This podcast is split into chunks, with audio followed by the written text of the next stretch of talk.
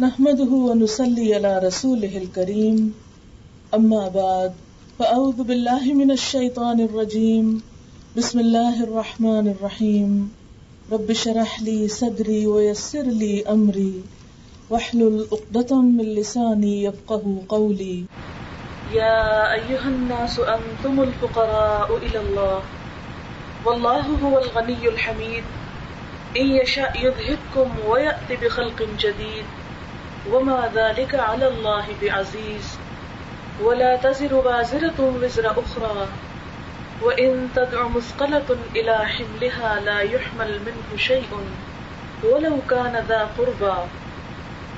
إنما تنذر الذين يخشون ربهم بالغيب وأقاموا الصلاة. ومن تزكى فإنما يتزكى لنفسه وإلى الله المصير. وما يستوي الأعمى والبصير. ولا الظلمات ولا النور ولا الظل ولا الحرور وما يستوي الأحياء ولا الأموات. إن الله يسمع من يشاء وما أنت بمسمع من في القبور. إن أنت إلا نذير. إنا أرسلناك بالحق بشيرا ونذيرا. وإن من أمة إلا خلا فيها نذير. وإن يكذبوك فقد كذب الذين من قبلهم. جاءتهم رسلهم بالبينات وبالزبر وبالكتاب المنير، ثم أخذت الذين كفروا فكيف كان نكير؟ صدق اللہ العظیم۔ شروع کرتی ہوں اللہ کے نام سے، جو بے انتہا مہربان، نہایت رحم فرمانے والا ہے۔ اے لوگو، تم سب اللہ کے محتاج ہو، اور اللہ بے نیاز تعریف والا ہے۔ اگر وہ چاہے، تم سب کو لے جائے۔ اور ایک نئی مخلوق پیدا کر دے۔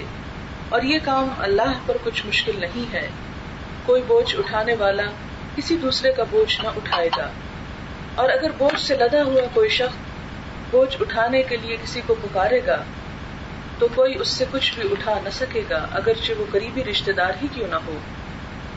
یقیناً آپ تو انہیں لوگوں کو خبردار کر سکتے ہیں جو اپنے رب سے غائبانہ طور پر ڈرتے ہوں، نماز قائم کرتے ہوں اور جو کوئی اپنے نفس کو پاک کرے، تو وہ اس کی اپنی ہی خاطر ہے اور اللہ کی طرف لوٹنا ہے۔ اندھا اور دیکھنے والا برابر نہیں ہوتے، اندھیرے اور روشنی بھی برابر نہیں۔ سایہ اور دھوپ کی تپش بھی ایک نہیں، زندہ اور مردہ لوگ بھی برابر نہیں ہوتے۔ یقیناً اللہ سنواتا ہے جس کو وہ چاہتا ہے، اور آپ ان کو نہیں سنوا سکتے جو قبروں میں ہیں۔ آپ تو محض خبردار کرنے والے ہیں۔ ہم نے آپ کو حق کے ساتھ بھیجا۔ خوشخبری دینے کے لیے اور خبردار کرنے کے لیے۔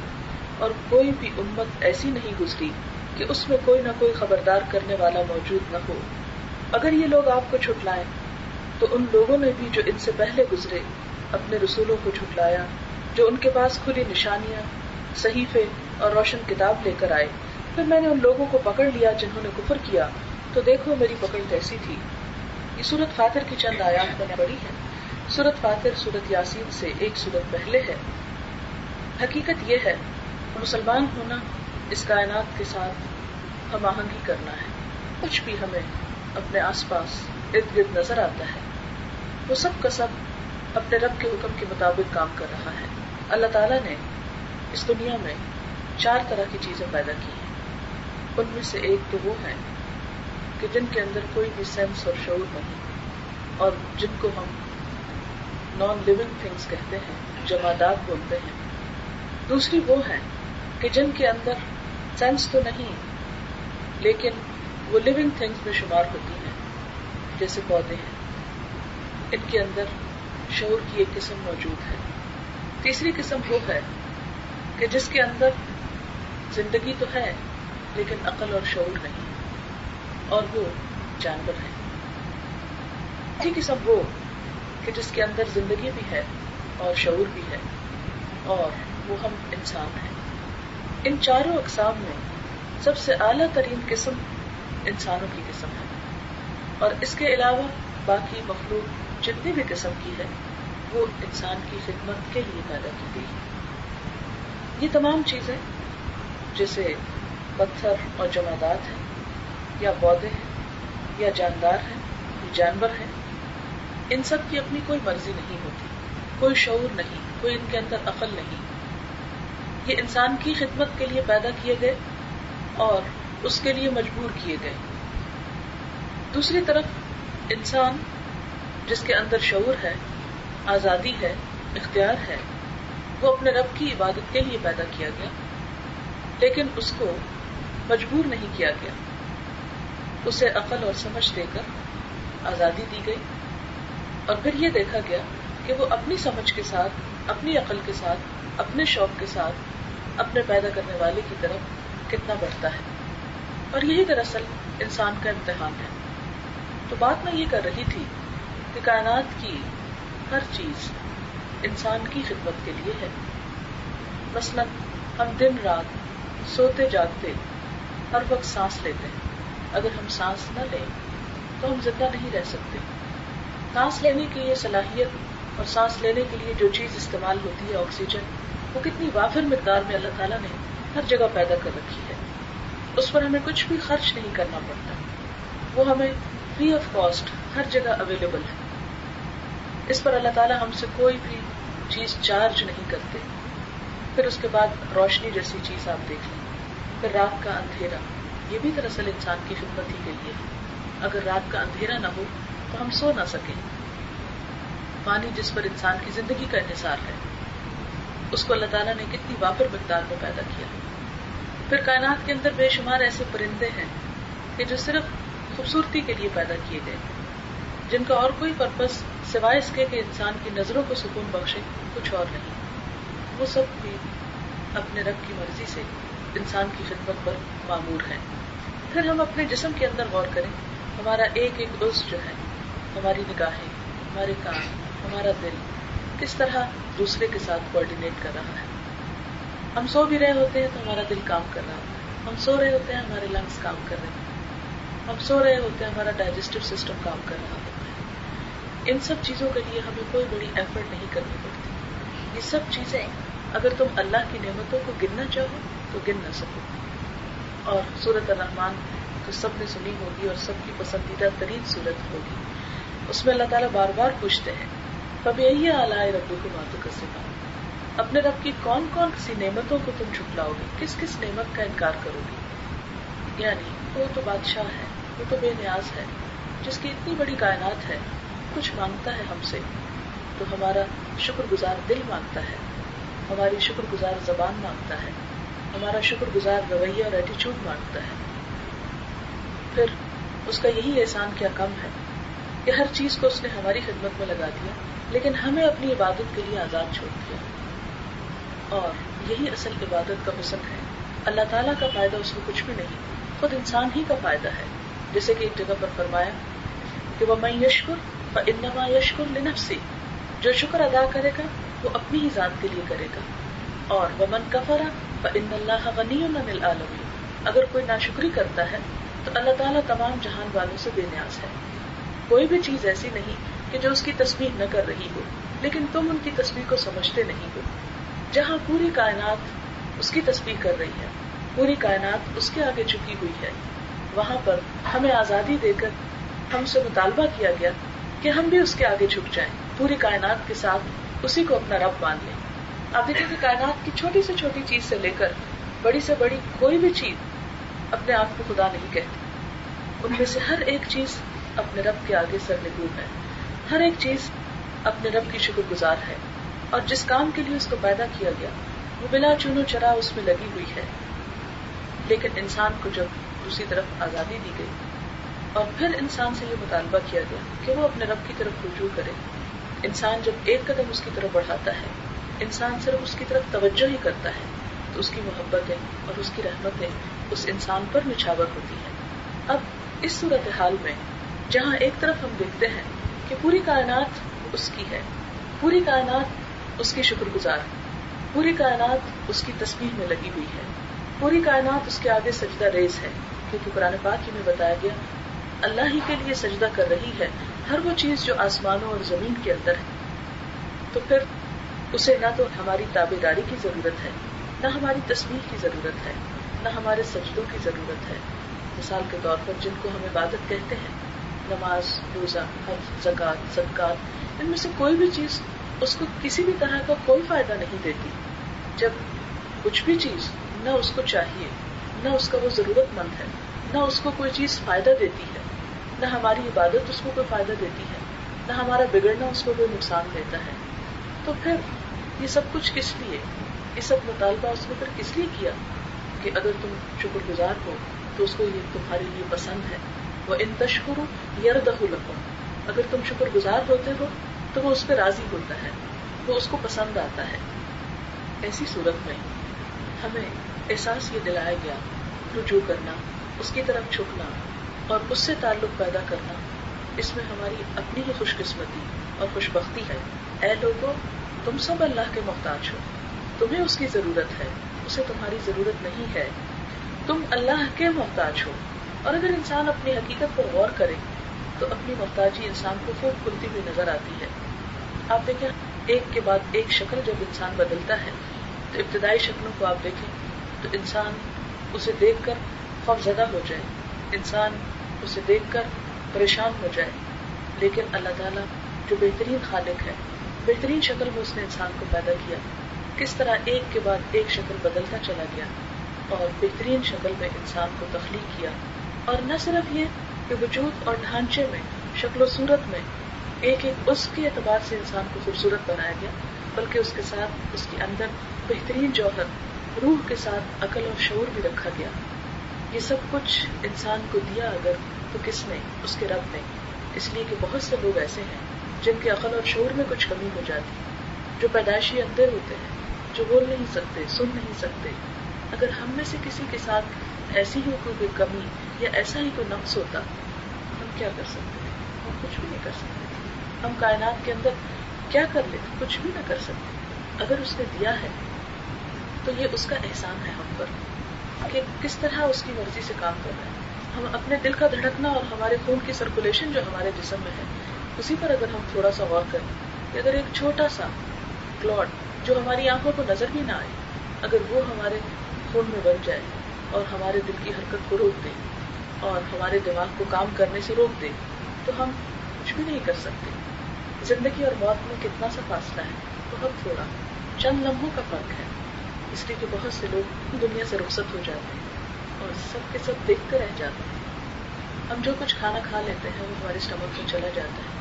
اور اس کے بعد ہم غافل ہیں۔ ہمیں نہیں پتا کہ اس کو کہاں جانا ہے، انسان کے جسم کی، جس حصے میں جو ضرورت ہے، وہاں اس غذائیت کو پہنچاتا ہے۔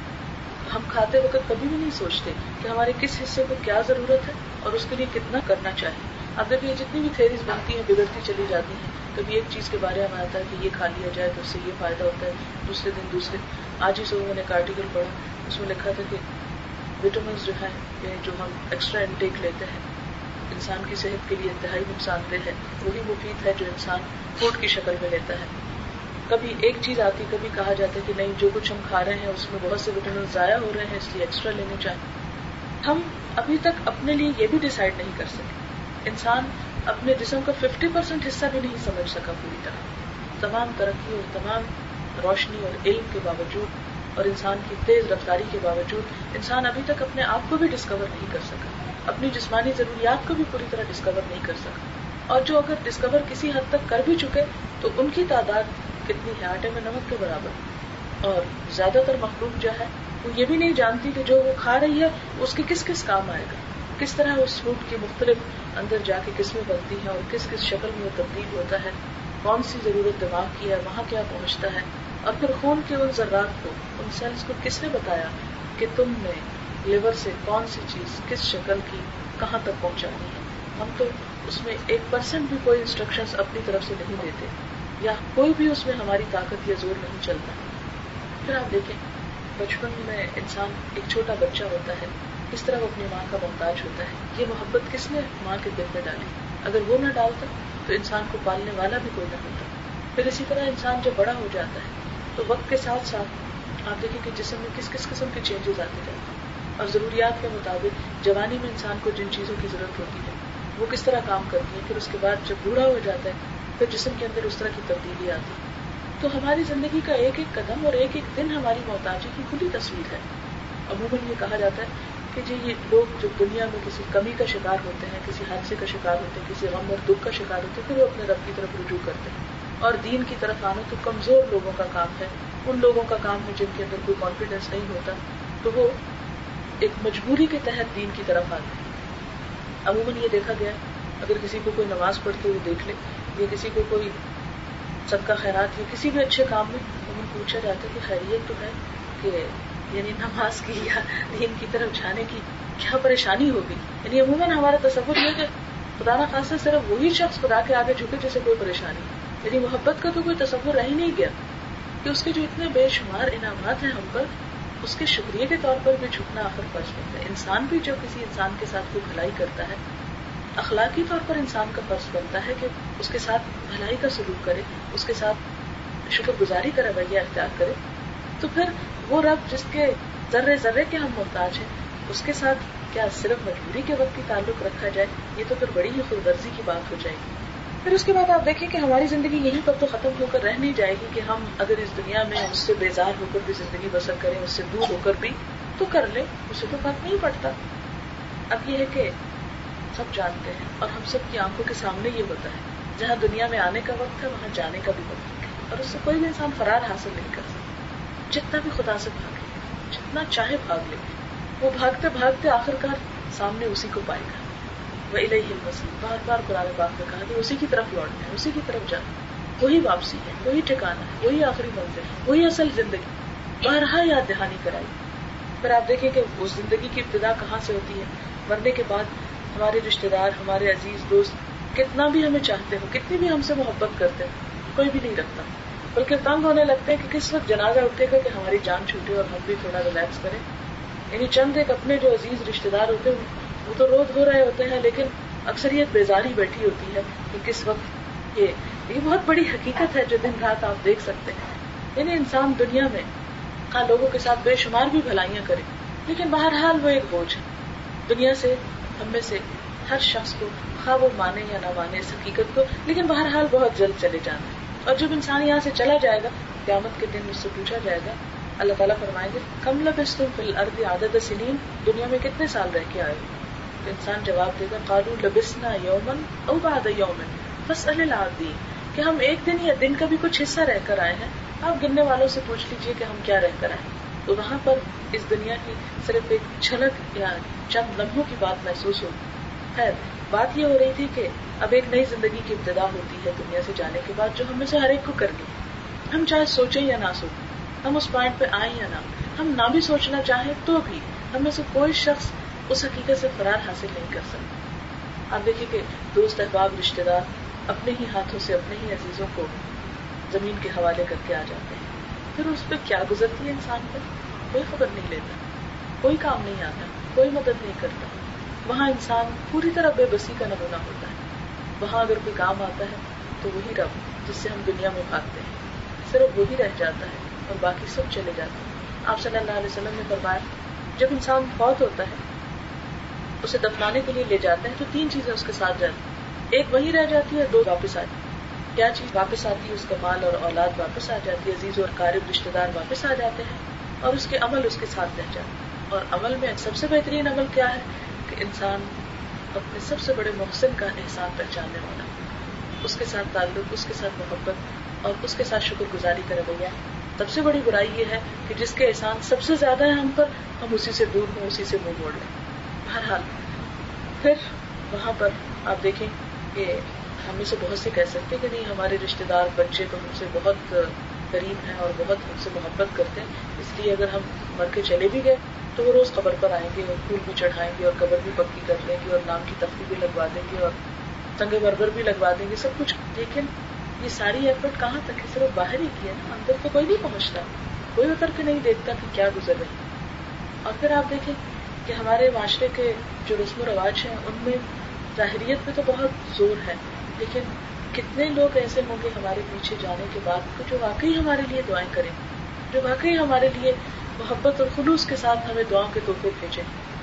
اللہ ماشاء اللہ جس کو اللہ توفیق دے گا تو وہی ہوگا۔ عموماً تو یہ دیکھا گیا کہ اولاد زندہ ہو، والدین تو بھی بھول جاتی ہے کہاں یہ کہ مرنے کے بعد ان کو کوئی یاد نہیں۔ چلے بہت خوش قسمت ہے کوئی اگر اس کی اولاد اس کو یاد رکھتی ہے اور بہت دعائیں اس کے لیے کرتی۔ لیکن کچھ عرصے کے بعد کیا ہوگا؟ پچاس ساٹھ سال گزرنے کے بعد یہ اولاد بھی ختم ہو جائے گی۔ پھر اس کے بعد نیکسٹ جنریشن وہ بھی چلی جائے گی۔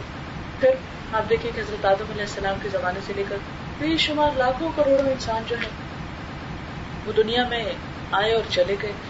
مثال کے طور پر اگر ہم دیکھیں کہ ہمارے دادا کے دادا کون تھے، تو میرے خیال ہے یہاں بیٹھے ہوئے کسی بھی شخص کو نام تک نہیں آتا ہوگا۔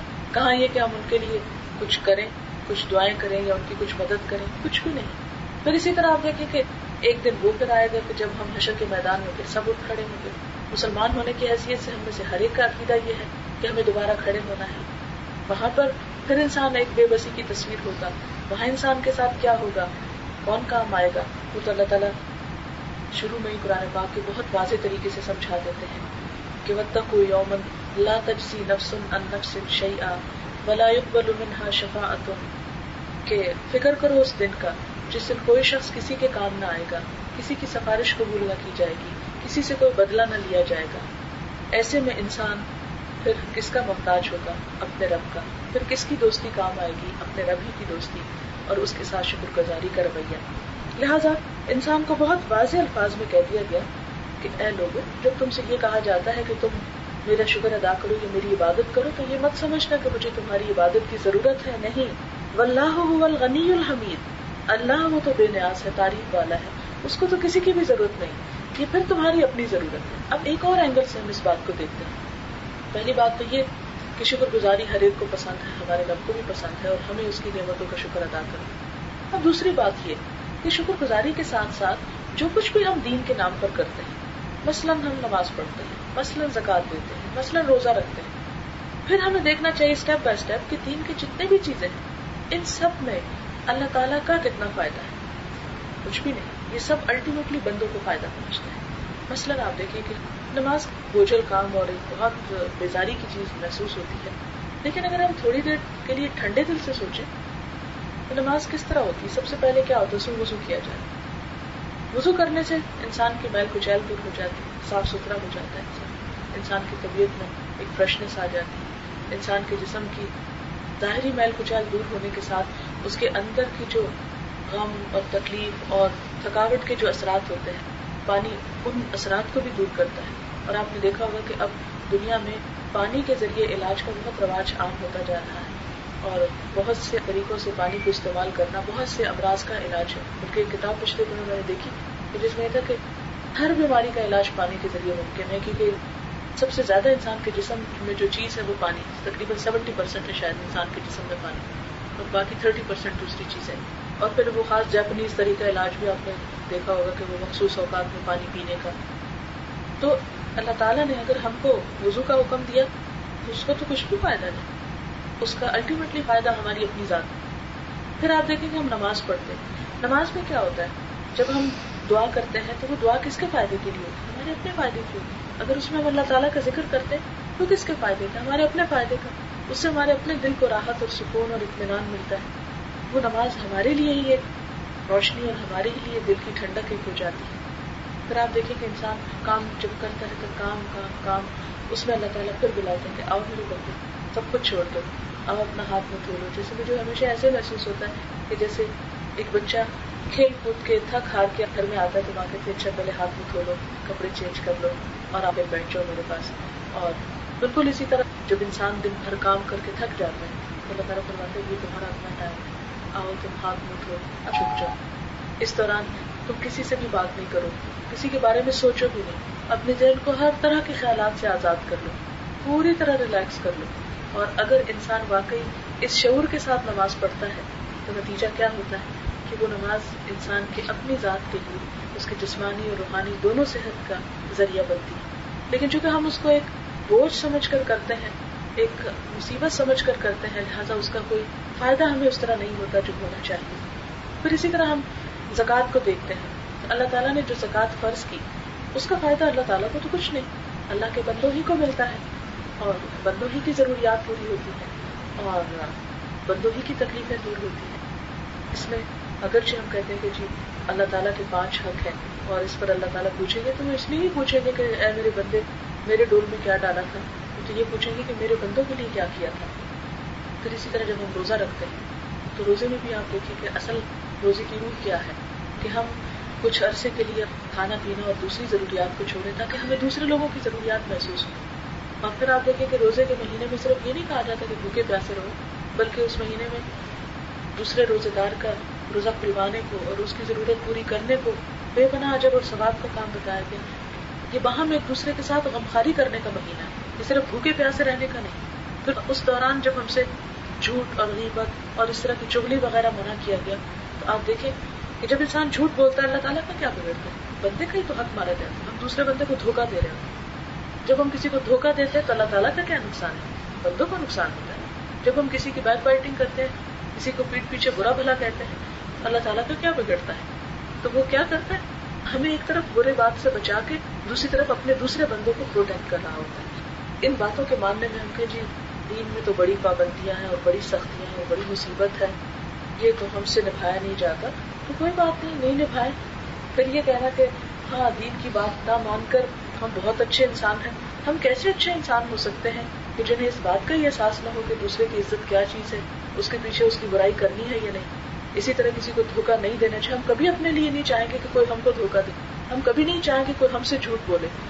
تو جب ہم اپنے لیے نہیں چاہتے، تو اللہ تعالیٰ صرف ہمارے لیے نہیں، سب کی خیر خائی کرتے ہیں کہ جب اپنے لیے نہیں چاہتے تو دوسروں کے لیے بھی نہیں چاہو اور دین کا مفہوم بھی دو چند الفاظ میں یہ بتا دیا گیا کہ کوئی شخص اس وقت تک مومن نہیں ہو سکتا۔ ہم اس کی ڈیفینیشن کیا کریں گے؟ جب تک کوئی لا الہ الا اللہ نہ کرے نہیں، یہ نہیں کہا گیا۔ وہ تو ٹھیک ہے، وہ تو بیسک ریکوائرمنٹ ہے۔ لیکن فرمایا کہ کوئی مومن نہیں ہو سکتا جب تک اپنے بھائی کے لیے وہ نہ چاہے جو اپنے لیے چاہے۔ یعنی دوسروں کے لیے بھی اسی طرح کی خیر خواہی اور اسی طرح کی محبت کے جذبات نہ رکھے جو اپنے لیے رکھتا ہے۔ اگر ہم اپنے لیے نہیں چاہتے کہ کوئی ہم کو دھوکہ دے یا ہماری برائی کرے، تو ہمیں کسی کے لیے بھی نہیں چاہنا چاہیے۔ اگر اسلام اس پر پابندی لگاتا ہے، تو اس میں صرف دیکھنے کی بات ہے نا کہ ہم کس نظر سے دیکھ رہے ہیں۔ ہم اس کو اس نظر سے بھی دیکھ سکتے ہیں کہ اللہ تعالیٰ ہم سے محبت کرتے ہیں۔ اس لیے ہمارے حقوق کو پروٹیکٹ کرنے کے لیے ہم ہی کو روکتے ہیں کہ ہم ایک دوسرے کے ساتھ زیادتی نہ کریں۔ آپ دیکھیں کہ بعض اوقات قرآن پاک میں ایسی ٹرمز استعمال ہوتی ہے کہ اپنے آپ کو قتل نہ کرو۔ اب انسان سوچتا ہے کہ شاید بھی اس کا معنی صرف یہ ہے کہ خودکشی نہ کرو۔ حالانکہ یہ نہیں ہوتا۔ اس کا معنی کیا ہوتا ہے؟ کہ تم دوسرے کو قتل نہ کرو، کیونکہ جب تم کسی پہ ہاتھ اٹھاؤ گے تو تم اپنے قتل کا دروازہ کھولو۔ پھر اسی طرح یہ کہ اپنے آپ کو الزام مت دو۔ کون ہے اپنے آپ کو الزام دیتا ہے؟ کوئی نہیں دے لیکن جب انسان دوسروں کو الزام دیتا ہے، دوسروں کے اوپر تانا کرتا ہے، تو دراصل وہ اپنے آپ کو پیش کرتا ہے کہ آپ میرے لیے کر لو۔ پھر اس کے بعد فرمایا کہ اے یشا یوسف کو اگر وہ چاہے تو تم سب کو لے جائے۔ وہ یا بخلقن جدید اور ایک نئی مخلوق پیدا کر دے۔ یعنی بعض اوقات انسان جب غلط کام کرتا ہے تو انسان سوچتا ہے، میرا تو کچھ بھی نہیں بگڑا، مجھے کیا فرق پڑا؟ اس کا مطلب ہے کہ جو غلط کام میں کر رہا ہوں، وہ کرتا چلا جاؤں۔ اور میں یہ مت سوچو کہ اگر تمہیں تمہاری غلط کام کی سزا نہیں ملی، تو تم اللہ تعالیٰ کی کچھ مجبوری ہو کہ تمہیں وہ کوئی تکلیف دے نہیں سکتا یا تمہیں پکڑ نہیں سکتا۔ کیونکہ اللہ تعالیٰ نے دنیا جزا کی جگہ نہیں بنائی، سزا کی جگہ نہیں بنائی، دنیا تو کام کی جگہ بنائی ہے۔ لہٰذا فرمائے کہ اگر وہ چاہے تو تمہارے گناہوں کی وجہ سے تمہیں پکڑ سکتا ہے اور ایک نئی مخلوق لا سکتا ہے۔ اللہ عزیز اور یہ کام اللہ پر کچھ مشکل بھی نہیں۔ لیکن وہ کیوں نہیں پکڑتا؟ اس لیے کہ اگر ہر اچھے یا برا کام کرنے والے کو وہ فوراً پکڑنے لگے، تو انسان کی آزادی کیا ہوئی؟ پھر تو انسان کی کوئی آزادی بھی نہیں بچتی۔ لیکن وہ کہاں پکڑے گا؟ کہاں پوچھے گا؟ اس کے لیے اس نے ایک دن مقرر کیا ہے۔ اس دن اس کی جب عدالت لگے گی، اس دن کیا حال ہوگا؟ بلا تذر واضح تم گزرا اخرا کوئی بوجھ اٹھانے والا کسی دوسرے کا بوجھ بھی نہ اٹھا سکے گا۔ دنیا میں بھی آپ دیکھیں کہ اگر آپ اپنا کام کسی دوسرے کو دیتے ہیں اور کوئی ایک دفعہ خوشی سے کر دے گا، دو دفعہ کر دے گا، لیکن اس کے بعد کیا ہوتا ہے کہ نہیں، بھائی، اپنا اپنا بوجھ سب کو خود اٹھانا چاہیے۔ حتیٰ کہ آپ دیکھیں کہ بچے والدین کو کتنے پیارے ہوتے ہیں، لیکن ایک سرٹن ایج کے بعد والدین کیا چاہتے ہیں؟ کہ ان کا فرض ادا ہو جائے اور ان کا بوجھ کوئی اور اٹھا لے، کہ اب ہم اس بوجھ کو اٹھانے کے قابل نہیں رہے یعنی اپنی ہی اولاد جو بڑی دعاؤں سے اور بڑی منتوں سے اور بڑی خواہشات سے حاصل کی ہوتی ہے، پھر وہ انسان کو اپنے ہی لیے بوجھ محسوس ہونے لگتی ہے۔ پھر اسی طرح آپ دیکھیں کہ والدین جو انسان کے دل کی ایک چاہت اور محبت کا مرکز ہوتا ہے جب وہ سرٹن ایج پہ پہنچتے ہیں، انسان ان کو اپنے لیے بوجھ سمجھنے لگتا ہے۔ اور جیسے جو جو والدین بوڑھے ہوتے ہیں، بیمار ہوتے ہیں، تو بچے یہ تو نہیں کہہ سکتے کہ یا اللہ ان کو اٹھا لے، لیکن ان کا سنبھالنا اور ان کی دیکھ بھال، وہ سب کچھ ایک بوجھ محسوس ہونے لگتا ہے۔ تو دنیا میں بھی آپ دیکھیں کہ یہ تو بالکل قریبی رشتے داروں کی بات ہے کہ وہ آپس میں ایک دوسرے کو بوجھ سمجھنے لگتے ہیں۔ تو آخرت میں کیا حال ہوگا؟ وہاں بھی فرمایا کہ کوئی کسی کے کام نہیں آئے گا۔ اور بہت سی آیات اس بات کی دلیل ہے کہ ادو المتقین۔ کہ قریبی دوست بھی ایک دوسرے کے دشمن بن جائیں گے سوائے متقی لوگوں کے، کہ وہ ایک دوستی صرف وہاں پر اللہ کی محبت کا رشتہ جو ہے یا اللہ کی خاطر محبت کا باہم رشتہ جو ہے وہ قائم رہے گا۔ ان کے لیے تو خوشخبری دی گئی کہ وہ عرش کے سائے تلے ہوں گے، لیکن باقی باقی ایک دوسرے کی شکل بھی دیکھ لانا چاہیں گے۔ ایک اور جگہ پر آتا ہے کہ یوم فر المر امن عقی ہی وہ امی ہی وہ ابھی ہی وہ صاحبتی ہی وہ بنی ہی لکل یوم شان یغنی ہی کہ جس دن انسان بھاگے گا، کس سے؟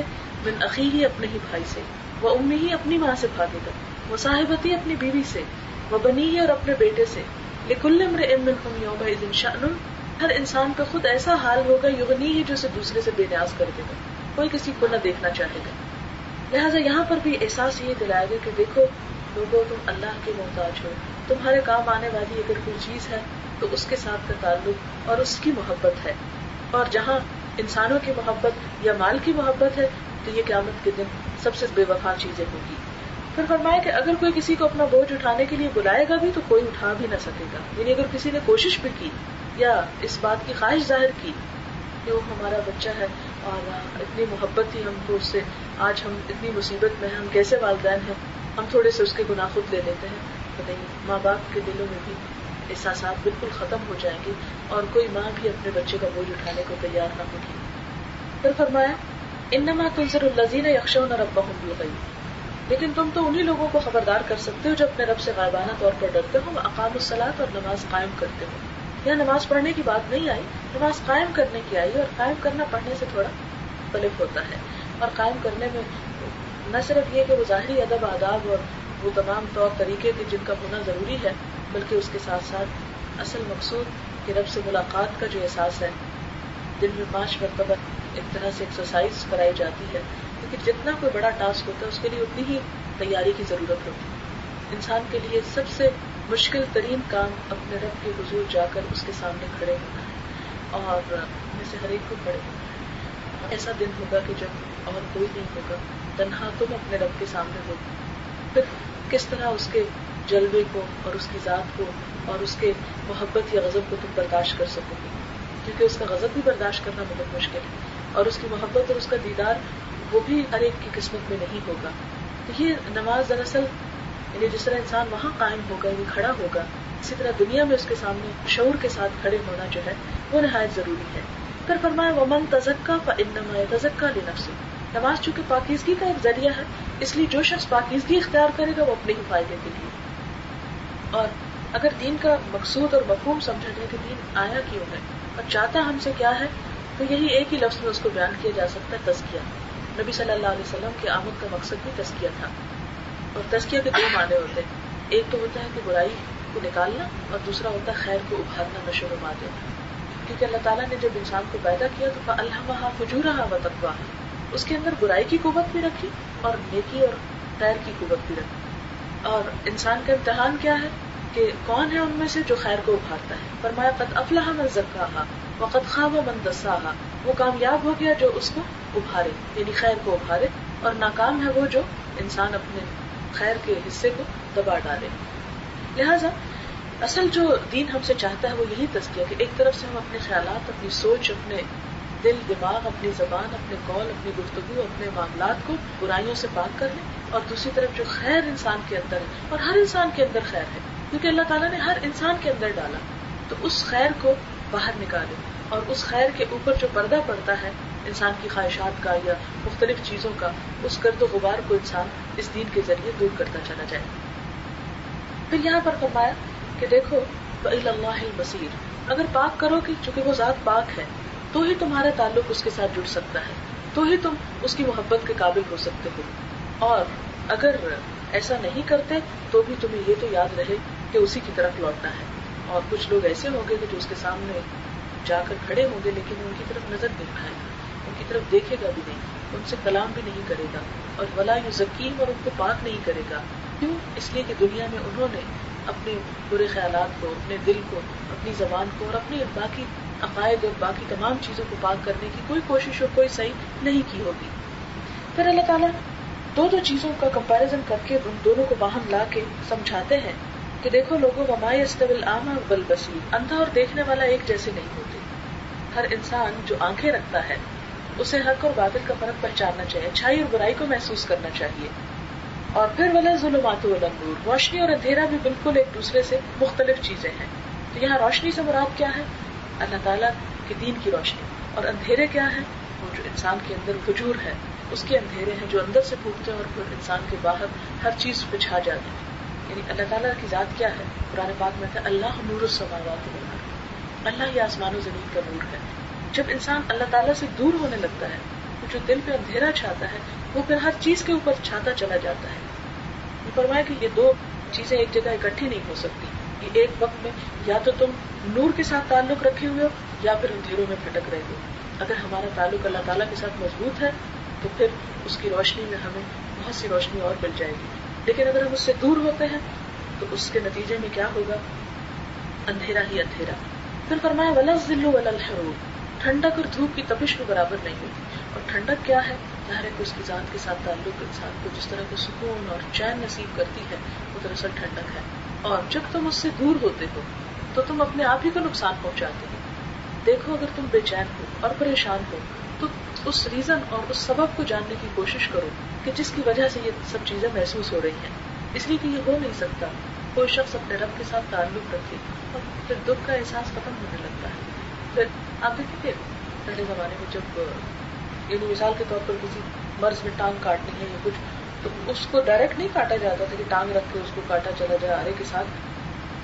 اس کے سر پہ یا کہیں اور ایسی چیز ماری جاتی تھی کہ جس سے وہ اس درد کی طرف اس کا دھیان ہو جائے اور باقی جو ٹانگ کا بیٹھنا ہے اس کو یاد نہ رہے تو بالکل اسی طرح جب انسان کے دل میں اللہ تعالیٰ کی محبت آنے لگتی ہے، تو وہ اثر اتنا شدید ہوتا ہے کہ انسان اس میں کھو کر پھر باقی غم اور دکھ اور باقی چیزوں کی محبت کو بہت کم ہونے لگتی ہے۔ آپ دیکھیں کہ غم انسان کو کب ہوتا ہے؟ اس وقت ہوتا ہے جب اس کی کوئی پیاری چیز چاہتی ہے۔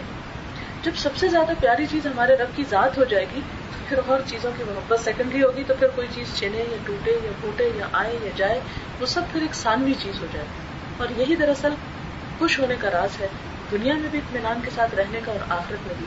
کیونکہ اللہ تعالیٰ بار بار فرماتے ہیں اللہ ان اولیا اللہ خوف علیہم ولا اللہ کے دوستوں کے لیے نہ کوئی خوف ہے اور نہ کوئی غم ہے۔ وہ خوف اور غم ان کے لیے کیوں نہیں؟ اس لیے کہ ان کے دل میں ایک اور بڑی ایسی چیز ہے جس نے ان کو خوف اور غم سے بے نیاز کر اور دین کا جو اصل لطف ہے اور جو مزہ ہے، وہ یہی کہ انسان کو اس خوف اور غم سے بے نیاز کر دیا جائے۔ پھر اس کے بعد فرمایا الاموات زندہ اور مردہ برابر نہیں ہوتے۔ اور زندگی کیا ہے اور موت کیا ہے؟ بظاہر معنوں میں تو یہ کہ ایک شخص جو زندہ ہو، چل پھر سکتا ہو اور اس کی روح ہو، لیکن حقیقی معنی صرف یہ نہیں ہے کہ انسان کو ایک زندہ اور مردہ سامنے لٹا کے کہا جائے کہ یہ دونوں ایک جیسے نہیں تو سمجھنے کے لیے بات کی مثال دی گئی۔ لیکن اصل بات یہ ہے کہ زندہ وہ ہے جن کا دل زندہ ہے اور مردہ وہ ہے جن کا دل مر چکا ہے۔ اور جب دل مر جاتا ہے، تو انسان کو گناہ اور ثواب کا یا برائی اور اچھائی کا کوئی احساس نہیں۔ لیکن جب دل زندہ ہوتا ہے، وہ دھڑکتا ہے۔ آپ دیکھیں، اقبال نے بھی تو یہی کہا تھا نا کہ دل مردہ دل نہیں ہے، اسے زندہ کر دوبارہ کہ انسان صرف ہڈیوں گوشت گوشت کا اچھا نہیں ہے، یہ انسان کی ضروریات صرف انسان کی ظاہری زندگی کی مادی ضروریات کو پورا کرنا نہیں ہے۔ جب تک کہ انسان کے اندر جو ایک اصل مرکز ہے، اس میں زندگی اور حرارت نہ ہو۔ اور اسی کی طرف یہاں پر اشارہ ہے۔ پھر فرمائے، ان اللہ یسم میں یشا اللہ جسے چاہتا ہے سنواتا ہے۔ اور سنتا کون ہے؟ جس کا دل زندہ اور جو دل زندہ ہو، وہی انسان زندہ ہوتا ہے جیسے عام زندہ انسان ہے۔ تو انہیں کی تشریح دے کے کہ آپ ان سے بات کریں تو وہ سنتے ہیں، وہ آپ کو جواب دیتے ہیں، لیکن جب ایک انسان مر جاتا ہے، آپ اس کے سر پہ چیخیں، چلائیں، تو آپ کو کوئی جواب نہیں دے گا۔ بالکل اسی طرح جس انسان کا دل زندہ ہوگا، جب اللہ تعالیٰ کی بات سنے گا، تو وہ اس پہ توجہ بھی کرے گا، وہ اس کی طرف بڑھے گا بھی۔ لیکن اگر کسی کا دل ہی مر چکا ہے، تو پھر اس صورت میں اس کو اپنے رب کی کوئی بات، اس کی کتاب، اس کی کوئی بھی چیز جو ہے، اس سے نہ اسے تعلق ہوگا، نہ اس کے ساتھ کوئی ایسوسیشن ہوگی، نہ ہی اس کے ساتھ کوئی اس کو دلچسپی ہو سکتی ہے۔ تو پھر ایسی صورت میں کیا فرمایا؟ ہمارا مما انتب مسم امت قبور جو قبروں میں ہیں، آپ ان کو نہیں سنوا سکتے۔ یہاں قبروں میں ہونے سے اصل مراد کیا ہے؟ کہ جن کے دلوں پہ غفلت اور دنیا کی محبت کے پردے پڑ چکے ہیں اور جو صرف اسی میں کھو کر رہ چکے ہیں، ان کو آپ جتنا بھی بتائیں، ان کو کوئی بھی بات سمجھ نہیں آئے گی۔ اس لیے ان کی زندگی کے اندر اللہ تعالیٰ کی وہ ضرورت یا وہ احساس نہیں ہے۔ اس سارے کلام اور سب بات کا دراصل خلاصہ یہ ہے کہ ہم سب اللہ کے محتاج ہیں۔ ہمیں اس کی طرف بڑھنے کی ضرورت ہے۔ ہمیں اس کا شکر ادا کرنے کی ضرورت ہے۔ اور اگر کوئی شکر ادا کرتا ہے یا اللہ تعالیٰ سے تعلق رکھتا ہے، تو اس میں اللہ تعالیٰ کا کچھ بھی فائدہ نہیں۔ انسان کو فائدہ صرف آخرت کا فائدہ نہیں، دنیا کا بھی فائدہ ہے۔ کیونکہ جب انسان اللہ تعالیٰ سے اپنا تعلق مضبوط کرتا ہے، تو دنیا کے خوف اور غم بھی ختم ہو جاتے ہیں۔ اور جب دنیا کے خوف اور غم ختم ہوتے ہیں، تو انسان اطمینان کی حالت میں جان دیتا ہے۔ اور اسی کے لیے قرآن پاک میں فرمایا گیا یا نفس المطمئن ارجی الى ربک راضیت ومرضیت کہ اے نفس مطمئنہ چلو اپنے رب کی طرف لوٹ جاؤ۔ اس کے بغیر تو گزارا ہی نہیں۔ جانا تو ہے ہی، تو کیوں نہ ہم اطمینان کے ساتھ اس دنیا سے رخصت ہوں؟ کیونکہ یہ تو صرف چند لمحوں کی بات۔ میں تو اس کو چند گھنٹے اور چند دن بھی نہیں کہتی۔ وہی کہتی ہوں جو اللہ تعالیٰ نے اس کی اصل حقیقت بتائی کہ چند لمحوں کی جب بات ہے اور اصل زندگی تو کل شروع ہونے والی ہے، تو اس اصل زندگی کی کامیابی اور خوشی کا انحصار اس زندگی کے کام پر ہے۔ تو اگر اپنے رب کو پانے میں گزار لیں گے، تو ان شاء اللہ تعالیٰ پھر وہ وقت کہ جب رب کا دیدار بھی نصیب ہوگا اور رب کی غربت بھی نصیب ہوگی، اس غربت کو پانے کی جو خوشی اور جو لذت ہے، وہی دراصل انسان کے لیے حقیقی خوشی ہے۔ اور اسی کی طرف لوٹ جانا اصل پرلطف تجربہ ہے۔ دعا کر لیتے ہیں۔ سبحان اللہ الحمد للہ ولا الہ الا اللہ واللہ اکبر۔ ولا حول ولا قوة الا باللہ العلی العظیم۔ اللهم صل على محمد وعلى آل محمد كما صليت على إبراهيم وعلى آل إبراهيم إنك حميد مجيد. اللهم بارك على محمد وعلى آل محمد كما باركت على إبراهيم وعلى آل إبراهيم إنك حميد مجيد. ربنا آتنا في الدنيا حسنة وفي الآخرة حسنة وقنا عذاب النار. ربنا لا تزغ قلوبنا بعد إذ هديتنا وهب لنا من لدنك رحمة إنك أنت الوهاب. اللهم لا مانع لما أعطيت ولا معطي لما منعت ولا ينفع ذا الجد منك الجد. يا حي يا قيوم، برحمتك نستغيث. اللهم إنا نسألك من الخير كله عاجله وآجله ما علمنا منه وما لم نعلم. اللهم إنا نعوذ بك من شر كل عاجله وآجله ما علمنا منه وما لم نعلم. لا إله إلا الله، أنت الحليم الكريم سبحان الله رب العرش العظيم. والحمد لله رب العالمين. رب نسألك موجبات رحمتك وأزائم مغفرتك. والغنيمة من كل بر والسلامة من كل اسم لا تدع لنا ذنبا إلا غفرته ولا هما إلا فرجته ولا حاجة هي لك رضا إلا قضيتها يا أرحم الراحمين يا رب العالمين يا أرحم الراحمين ہم سب تیری رحمت کی فریاد کرتے ہیں یا اللہ تو ہمارے سینوں کو اپنے دین کے لیے کھول دے ہمارے دلوں میں اپنی محبت پیدا کر دے ہمیں وہ انسان بنا دے جو تو ہم سے چاہتا ہے۔ یا رب العالمین تو ہماری تمام مشکلات کو ہمارے لیے آسان کر دے یا اللہ ہمارے نفس کے اندر جو ہمیں مشکلات پیش آتی ہیں انہیں آسان کر دے یا رب العالمین تو ہمیں اپنی اطاعت کی توفیق دے اللہ ہماری اولاد کو ہمارے تعلق کی ٹھنڈک بنا دے انہیں دین دنیا کی کامیابی عطا فرما یا اللہ تو ہمارے والدین پر اپنی رحمت فرما یا اللہ تو ہمارے تمام نتیجے رشتے داروں کی مشکلات آسان کر دے۔ یا اللہ اس محفل میں جن لوگوں نے شرکت کیا ان کا آنا قبول فرما۔ یا اللہ جنہوں نے اس کا اہتمام کیا، ان کے لیے اس کو سب کا جاریہ بنا۔ یا اللہ جو کچھ ہم نے سیکھا ہے، اس کو قبول فرما۔ ہمیں عمل کی توفیق دے۔ اگر ہم سے کوئی بات غلط ہو گئی ہو تو ہمارے علم کی اصلاح کر دے۔ ہمیں سیدھا راستہ دکھا، اپنی محبت عطا کر دے۔ اپنی محبت ہمیں ہر چیز سے زیادہ عزیز کر دے۔ یا اللہ تو ہمیں اپنے خود نصیب فرما۔ یا اللہ تو پاکستان میں ایک روشن پاکستان بنا۔ یا اللہ ترقی یافتہ پاکستان بنا۔ یا رب العالمین دنیا کے لیے بہترین مثال بنا دے۔ یا اللہ یہاں سے ہر طرح کی غربت، بیماری اخلاق دور دور کرنا ربنا تقبل منا۔ انك انت السميع العليم وتب علينا انك انت التواب الرحيم وصلى الله تعالى على خير خلقه محمد وعلى اله واصحابه واهل بيته اجمعين برحمتك يا ارحم الراحمين الهي امين سبحانك اللهم وبحمدك نشهد أن لا إله إلا أنت نستغفرك ونتوب إليك والسلام عليكم ورحمة الله وبركاته